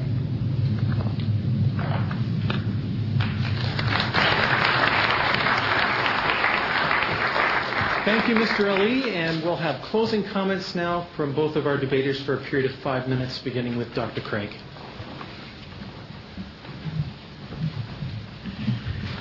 Well, I've certainly enjoyed our debate this afternoon, and I look forward to the other three that Shabir and I will be having uh, throughout the duration of this week. I hope they're all as good as this one. I've tried to defend five facts tonight that uh, supply the basis for belief in Jesus' resurrection. First, that Jesus uh, was executed by crucifixion. Here, Shabir points out that crucifixion pierced no vital organ, and that only in the Gospel of John do we find the narrative of the spear thrust, which may have been simply a prodding. I want to point out that the idea of uh, ensuring the death of crucified victims by a spear thrust into the heart to make sure the victim was dead is attested in classical sources. For example, Quintilian attests this. So this is not just in the Gospels. This is traditional Roman practice because it wasn't always obvious when the victim was actually dead. But you could ensure it by breaking their legs or by the spear thrust into the side. And Shabir's whole hypothesis tonight depends upon this fantastic view of the apparent death theory that Jesus wasn't really dead when he was taken down from the cross. Secondly, I think we've agreed on the fact of Jesus' burial by Joseph of Arimathea and on the discovery of his empty tomb. We've quibbled about the appearances of Jesus, but I think that basically we agreed that the uh, disciples did experience Jesus alive after his death through some sort of an appearance. I don't think that there's anything the matter with the sequence of the appearances that I gave. They don't violate the text, I don't think, in any significant way. Moreover, I pointed out we have multiple independent attestation of a, a variety of appearances, and Shabir can't just d- dismiss this by quoting from a single authority. As for the origin of the disciples' belief in Jesus' resurrection, I certainly agree that Jesus may well have had an awareness that God would vindicate him. But notice that this would not come in Jewish thinking through resurrection from the dead. At most, they would have hoped that at the eschaton, at the end of the world, when God raised all the dead, that then Jesus would be vindicated by God in some way. But there was no anticipation of a Messiah who would be shamefully executed and then raised from the dead. You've got to explain what happened to these disciples to explain the origin of the Christian faith and the Christian movement. Now, Shabir suggests that perhaps uh, they, they, didn't all really believe in the resurrection of Jesus. Maybe that's not really what happened, but I think that's quite wrong. Helmut Koester, who is a very liberal New Testament scholar at Harvard University, points out, and I quote, the creedal formula quoted in 1 Corinthians 15 that I quoted tonight uh, defines the gospel as the death, burial, resurrection, and appearances of Christ. This makes it probable that this understanding of the gospel was shared not only by the church of Antioch from the very beginning, but also by others who are named in the citation of those to whom Jesus appeared Peter and James. What Paul preached was never the subject of controversy between Paul's Gentile mission and the church in Jerusalem. Jesus' death and resurrection was the event upon which their common proclamation was based. So you've got to explain the origin of the disciples' belief in his resurrection. Now, I maintain the best explanation is they were telling the truth, that God did raise Jesus from the dead. What Shabir says is that no, God allowed him to be crucified, almost killed, and then God raised him to heaven out of the tomb. I suggested, number one, that comes a little bit late. He says, well, it's no later than the resurrection. Well, the resurrection presupposes a death. You can't be raised from the dead unless you die first. But being assumed into heaven doesn't presuppose letting the prophet of God go through the agonies of crucifixion before you finally raise him from the dead. In fact, I submit to you that the Quran actually contradicts Shabir's hypothesis. In the Quran, Surah 4, 157, it says, They did not kill him, neither did they crucify him, but they thought they did. Now, on Shabir's view, they crucified him, but they didn't kill him. And therefore, Shabir's view is incompatible with the Quranic teaching that they did not crucify Jesus of Nazareth. Finally, I said as well that uh, it means that God misled the world and the disciples by allowing them to preach the resurrection of Jesus. Even if the Acts speeches are creations, they are nevertheless faithful to what the earliest disciples proclaimed, as we just saw from Helmut Koester. They proclaimed the resurrection. The Christian movement was founded on belief in the resurrection. And on Shabir's view, you have a theologically unacceptable consequence that God deceived the disciples and the world by making them believe that he had raised Jesus from the dead when in fact he had not. And therefore, I find Shabir's quasi Islamic uh, explanation to be less satisfactory than the belief that God, in fact, did raise Jesus from the dead. In conclusion, I just want to encourage those of you who, for whom perhaps this information is new and, and a little overwhelming, pick up the New Testament. Begin to read it for yourself and ask yourself if this couldn't be true. I think you'll find that uh, what I've argued tonight has the ring of truth about it and is, in fact, the truth of what really happened.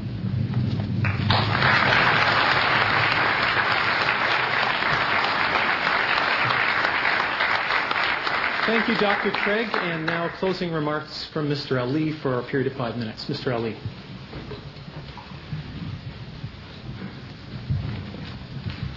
Thank you again, Dr. Craig.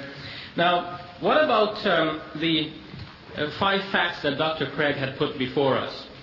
I was not interested in disputing three of them up to the discovery of the empty tomb. But we talked about the appearances. Are the appearances really multiple appearances that Dr. Craig is so confident about? Recall that Dr. Craig told us that this is universally accepted among the Christian biblical scholars.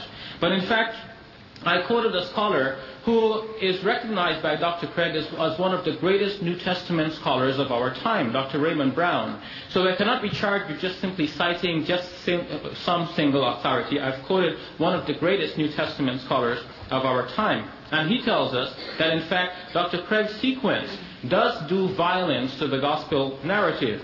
And uh, I, I think that is a firm conclusion. What about the origin of the belief of the faith of the disciples of Jesus.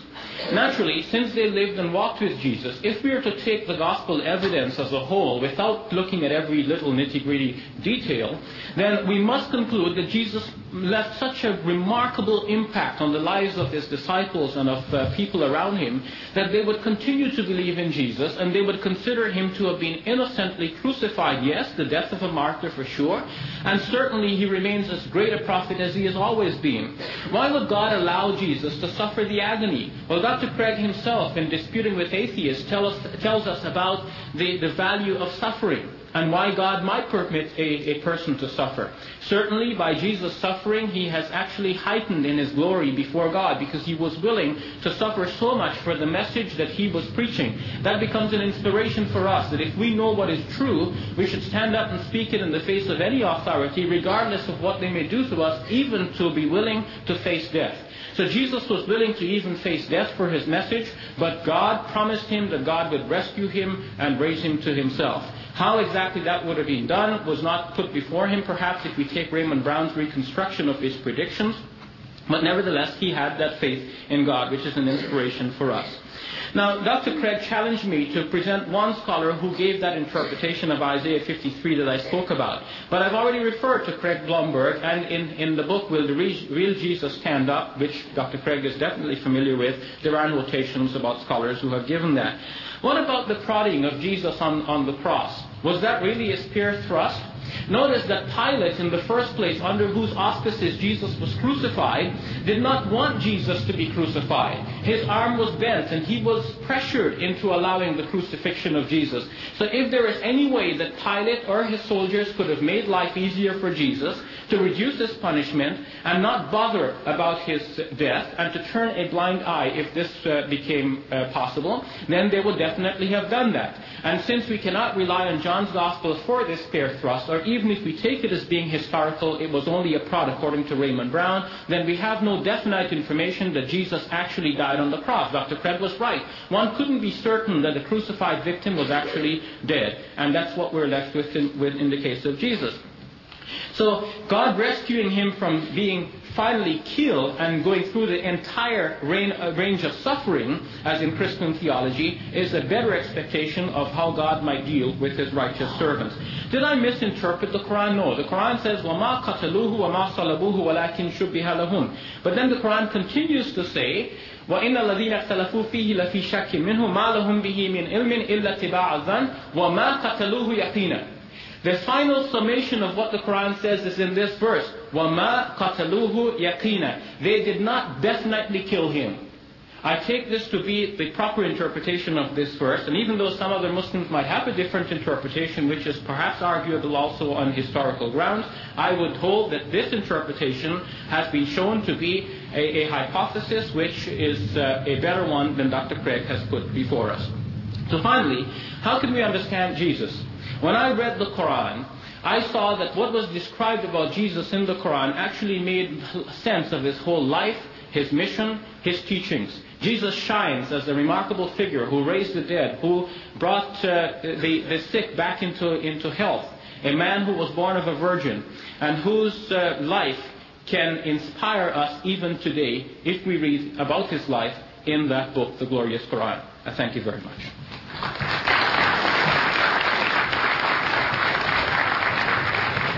Thank you, gentlemen, and I think we should uh, offer a round of applause to both of our debaters for a vigorous and yet collegial debate. I'd like you just to once again refer to the comment card that you received at the beginning of the debate. We would like to have you go to the section of after the debate to get your feedback as to your response to the debate and any comments you would like to make. Following that, there's a question that says, I would like to receive more information on this topic from and you can choose either the Christian um, response or the Muslim response to that. On the Christian side, we will be offering one of Dr. Craig's articles entitled Contemporary Scholarship and the Historical Evidence for the Resurrection of Jesus Christ. Um, I would also like to refer you to the tables that are located outside of the auditorium where you can also obtain various information on both positions. If you do request more information, please leave your name and your number so we can contact you with that. If you do not want further information, then there's no need to leave your name and number. And that would be the conclusion of the questionnaire here. And we will have people in the aisleways collecting them.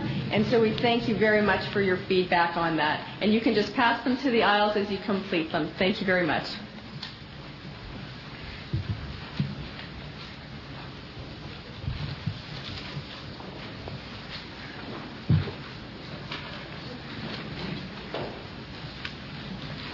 Once you've finished that, uh, the microphones are up front here, and you can just come down to the front and stand in front of the microphone that you want to ask your question from.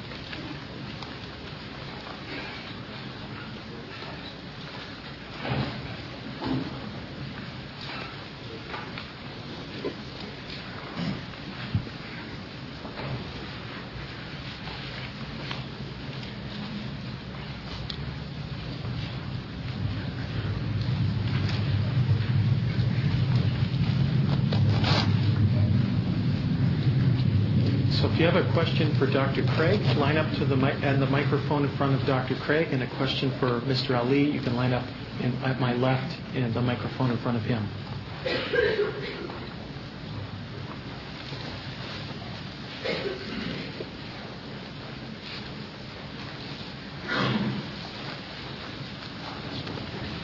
Okay. Uh, the format of the question and answer period uh, goes like this. Um, if you ask a question of one of the debaters, I'll give you 30 seconds to get your question out. There's no speechifying or uh, offering of your views and opinions. Uh, I want to hear questions, so I'll give you 36 seconds to get the question out. At which point, I'll cut you off and I'll interpret what you've said, and I'll I'll ask the question on your behalf. Uh, the person to whom you ask the question will have two minutes to respond, and then the other debater will have a minute reply. Okay, so we'll start with a question for Mr. Ally, please. Okay. Uh, Mr. Ally, you talked about uh, a spear prodding of Jesus, but in the Gospel of John it talks about fluid being spewed forth from the wound. Now, if this was merely a, uh, a prodding, how could you explain such a wound? Okay, now Raymond Brown, who accepts this as a spear prodding, he would take uh, John's uh, description here of uh, fluid gushing out as John's own theolog- theological reflection on what this passage could mean. In other words, uh, Raymond Brown is saying that it is not historically true that Jesus' side was so pierced uh, as to allow for this uh, flow of blood and water. But it was uh, John's own reflection on what needed to be proved. Uh, John thinks that uh, uh, it, it, we have to have three witnesses the, the, the, spirit and the blood and the water. And here is where we can have the blood and the water from this, uh, which Brown would take as a historical episode of the prodding, that possibly from there we have the gushing for, forth of the blood and the water. So uh, finally, we do not have here a kind of wound which Dr. Barbet would, would, would say it was a kind of wound that pierced the heart and definitely killed Jesus, according to what Brown would explain. Dr. Craig? Well, I find it uh, just unbelievable that Shabir would think that Pilate wanted to make life easier for Jesus, and so he has these guys just kind of prick his side a little bit with this spear. You remember the reason for the spear thrust was that the Jewish authorities had asked the Roman soldiers to break the legs of the victims so that they would die more quickly. But when they came to Jesus, he was already dead, and that's the only reason they didn't break his legs. But to ensure death, they stabbed the spear into his heart, an attested method of ensuring death by crucifixion. And the blood in the water was either a hemorrhagic fluid in the pleural cavity around the lungs, or else in the, uh, a serum that forms around the heart in the pericardial sac. And these are medically attested. And certainly John saw theological significance in this, uh, but it doesn't preclude that this was actually uh, medically and historically correct. Okay, question for Mr. Ally, please. Shabir? Me, right? Oh, yes, sorry, Dr. Craig. Yes, for Dr. Craig. Okay, um, I'm a Christian broadcaster and have had this question raised to me, which I didn't have an adequate answer for. And that is that Christ states that he is the Son of God, therefore having all the attributes of God, being omnipotent and eternal. Therefore, is it possible that although the incarnation, the body of Christ, was killed, that as God, Christ himself could not have died because as being God, Christ could not have died. And therefore, God merely had the entire uh, crucifixion, etc., which had been foretold in, in, prophecy, as proof almost, not to, say this in a, um, a flip way, but almost like um, an incredible staged show that would then prove the new covenant that would be effective for all of the members who are meant to come into the new covenant. Well, I think that what your question raises is the definition of what death is. You see, in one sense, I also survived the death of my body, I believe. If you believe in the reality of the soul, as, as I do, I think that when my physical body dies, I don't discontinue my existence. I'm not annihilated. Uh, I, I exist in a disembodied state until the, the resurrection. So, by death, if we simply mean the separation of the soul from the body, then yes, Jesus of Nazareth died on the cross, most certainly. If you mean that he, his consciousness was annihilated, well, no, I don't think that that happened, but that doesn't happen to anybody, I, don't think, when they die. So the, the real question is here what you mean by death. Uh, if you accept the traditional understanding of death as the separation of the soul and body, then yes, quite definitely, Jesus of Nazareth died on the cross. Yeah, this question points to the difficulty in understanding who exactly was Jesus. Because if Jesus was completely God and completely man at the same time, then obviously he would have to have something that is extra human in him that would leave him at the time of death. And what would be that thing? If he had two souls, a human soul plus the Spirit of God, then he would have we would have two persons in the one person of Jesus, and that would be a difficult concept to hold. And if Jesus actually died as God, then we would have to ask who was running the world while he died. And these are the difficulties that people struggle with over time. We can avoid these difficulties by understanding that Jesus was a human being, and on the cross he did not die. Pilate was pressed into having him crucified, but Pilate had a wide range of uh, uh options on how to treat a crucified victim, including the possibility of sparing him or not having him spared. Great. Thank you. And a question for Mr. Ally now. Um, yes, Mr. Ally. Um, well, correct me if I'm wrong, but as you previously uh, attested to, the uh, uh, apostles performed miracles in the name of Jesus. Is this consistent with other prophets such as Muhammad? And if so, does this not shed light on Jesus' uniqueness? Okay, now there have been uh, reports about some of the companions of the Prophet Muhammad also performing miracles. I should uh, right away say that they are not of the same uh, uh, stupendous sort that are reported in the Gospels themselves. And there is no report that uh, any, at, at any time the Prophet Muhammad actually drove out demons or that his companions in his presence actually drove out demons, which is the, I think, the one main miracle that is reported about again and again in the, in the Gospels.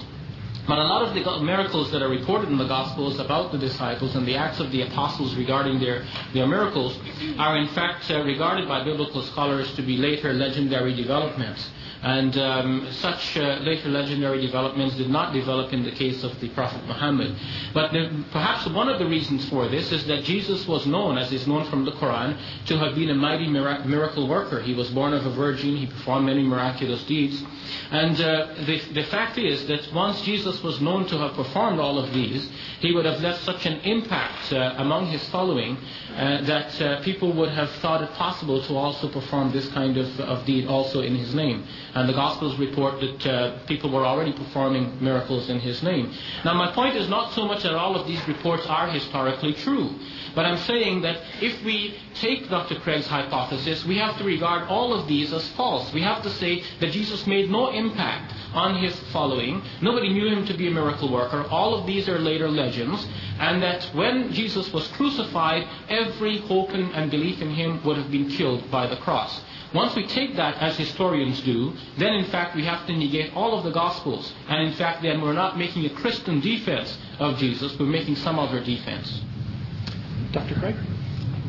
Well, it's incorrect to say that Jesus' miracles are regarded as legendary by the majority of critics today. Quite the contrary. In fact, Luke Johnson, who I quoted in my speech, says in his book, and I quote, even the most critical historian can confidently assert that a Jew named Jesus worked as a teacher and wonder worker in Palestine during the reign of Tiberius, was executed by crucifixion, and continued to have followers after his death. That's simply on the basis of extra biblical evidence. When you look at the biblical evidence, Graham Twelftree, in his recent book on Jesus and miracles, says there is hardly any aspect of the life of the historical Jesus which is so well and widely attested as that he conducted deeds which those around him de- deemed to be unparalleled wonders. We're bound to conclude miracles dominated and were the most important aspect of his whole pre Easter ministry. So Jesus was a famed miracle worker. But of course, that doesn't provide any anticipation of his resurrection from the dead. That's the issue that I was raising in my fourth point. Okay, a question for Dr. Craig, please. Yes, I have a question concerning the historicity of the biblical record. Um, basically, how can one gauge the plausibility of Christ, the record of Christ's resurrection in light of the probable bias on the part of the biblical sources? There is undoubtedly uh, emotional vested interest in the accuracy of the account. Um, added to this is the fact that there's a marked lack of indifferent extra biblical sources to ratify the biblical account. Yeah, well, I, want to disagree with that last statement. I mean, you heard the statement I just read from Luke Johnson about what you can establish about Jesus simply from extra biblical sources. But what critical scholars do is they take this into account. Of course, the, question of theological bias or interest comes into play. And so they use various criteria. One of them that I've appealed to frequently tonight is the criterion of multiple independent attestation. When you have an event or saying of Jesus which has an early source for it and an independent source for it, then it is more likely to be historical because it's unlikely that these two independent sources would make up the same event or saying. So when you have multiple independent attestation, that increases the historical credibility of the event. Another criterion would be uh, the criterion of embarrassment. Events which are awkward or embarrassing are less likely to be made up by the early church and are more apt to be historical. Remember, I used that criterion in arguing that it was probably women who discovered the tomb empty. Uh, Jesus' crucifixion and death is a criterion of authenticity in the sense that this is so firmly anchored in history that views about the person and work of Jesus can be assessed in terms of their likelihood to have led to his crucifixion and death and so on and so forth. There, in, in John Meier's book, uh, A Marginal Jew, he lists about eight to ten of these different criteria that historians use in researching the New Testament narratives with a view toward trying to reconstruct who the historical Jesus actually was. So the problem that you mentioned is a well known one. Really, it afflicts all of the study of ancient history because all ancient historians wrote from a bias. They were all trying to prove their point of view. And you just have to do your best to, to try to get to the historical core of these narratives using these criteria. Mr. Ally? Uh, this uh, re- recalls the point I made about Acts of the Apostles. This document would naturally report on what was believed at the time when it was written. And when we study it, we have to find out is there a core element here that is actually true and is original and historical? Look, for example, at the preaching of the early disciples. Naturally, they said that Jesus rose from the dead. That's what was believed at the time of the writer. But notice that they also quoted Psalm 16 to justify their position. But according to the interpreter's one volume commentary on the Bible, in this, in this psalm, no doctrine of resurrection is involved. After a close brush with death, the poet rejoices in a sound heart and soul and body, and exults because the Lord has given him life, showed him how to live, and crowned it with joy and endless delight. The Interpreter's one volume commentary on the Bible, page number 266. Moreover, it says here that the psalmist has set his heart on. Well, that's all the time I have. Well, time's getting away from us with four minutes left, so one, one question more, uh, this time for Dr. Ally, and what was the response from Dr. Craig? Hi, Mr. Ally. I'm an old friend of yours, Tony Costa. We've debated a number of times. Uh, so, Hello. uh, just a very quick question. I was I was actually quite amazed uh, tonight listening to your position on the on the crucifixion of Jesus, uh, because historically my understanding has always been that, uh, and the position of the Sunni Islam is that Jesus was not crucified. Period, and that your view seems to coincide more with the Ahmadiyya movement in Islam. And my question is, have you gone Ahmadiyya on me, or are you still Sunni? All right. Mm. Now, the, the Ahmadiyya are a group that emerged in India um, following a leader who said that he was the second coming of Jesus. And to justify that position, he had to say that Jesus actually was uh, killed and that he is buried. And in fact, he held the belief that Jesus survived the cross, he walked all his way to Kashmir in India, and that's where he is buried. So whereas Sunni Muslims believe that Jesus will be coming again a second time on the authority of many authentic reports uh, back to the Prophet Muhammad, reported in the authentic collections like Bukhari and Muslim and so on, the Ahmadiyya group believes that Jesus will not come again because he has actually already returned in the person of uh, the founder of that group. I believe that Jesus will be coming again. Now, our um, positions seem to intersect on, on the point of Jesus surviving death on the cross. I've looked at the reports that are generally followed by Sunni Muslims, uh, understanding that someone else was substituted for Jesus on the cross. And I've seen that although there are a variety of reports, the commentators cannot agree precisely on what has happened here and how exactly a substitute was given. And uh, it appears that they are following reports which originated in Iraq, according to an, an, excellent analysis done by Neal Robinson, who is now a Muslim, in his book Christ in Islam and Christianity. And uh, looking at the Quranic text itself, which is the best interpretation of itself, we see that the, the Quranic text uh, ends with a summary which says, وَمَا قَتَلُوهُ يَقِينًا They did not kill him definitely, بَلْ رَفَعَهُ اللَّهُ إِلَيْهِ But God raised him to himself. I take this to be a summary of the whole discussion on what has happened to Jesus. There was a plot to kill him, but they neither killed him nor crucified him. Crucified him in the sense of killing him by crucifixion. That is a definition that has been given in Tafsir al-Quran by Abdul Majid Daryabadi, which is a Sunni tafsir on, on the Quran. So I'm well within my, my ranks and I haven't changed positions on that, but perhaps interpretations. Well, I find this to be a highly implausible interpretation of these Quranic verses. It's true that uh, in the summary it says, They did not slay him for certain. God lifted him up to him. God is mighty and wise. But what that's summarizing is the earlier statement they did not kill him, nor did they crucify him but they thought they did. And on Shabir's view, he was crucified. I, I, don't see how you can get around it. It's true he wasn't slain, but he was crucified. And uh, it seems to me that the, if you're going to use this sort of ad hoc conjecture that God allowed him to be crucified, but he was taken down alive and then raised into heaven, that you really do have this theological problem that it turns Allah into a deceiver.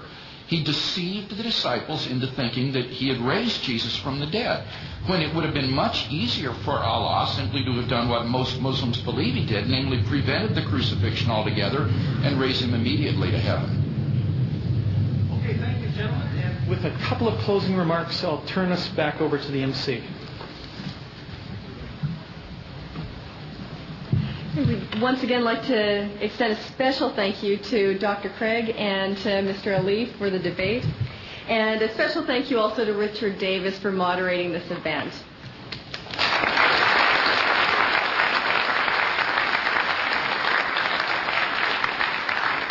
And just in conclusion, this is uh, one debate in a four part series that Dr. Craig and Mr. Ally will be having. And so I'd just like to detail some other debates that will be coming up.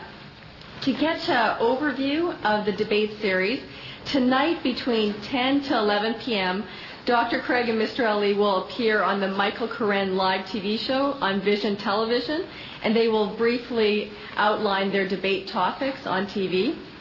Uh, tomorrow, Tuesday, March 5th, there will be a debate at York University at 7 p.m. in the Computer Science Building, Lecture Hall C, and the topic will be What Must I Do to Be Saved? On Wednesday, March 6th, they will be having a debate at McMaster University at 3:30 p.m. in TSH 120 on the concept of God in Islam and Christianity. And their last debate in this four-part series is on Thursday, March 7th It's a debate at University of Western Ontario at 7 p.m. in Ivy IR 40 on who is the true Jesus, the Jesus of the Quran or the Jesus of the Bible. So this time we'd like to extend a special thank you for you to come to this event, and uh, we wish you all a very good evening. Thank you again.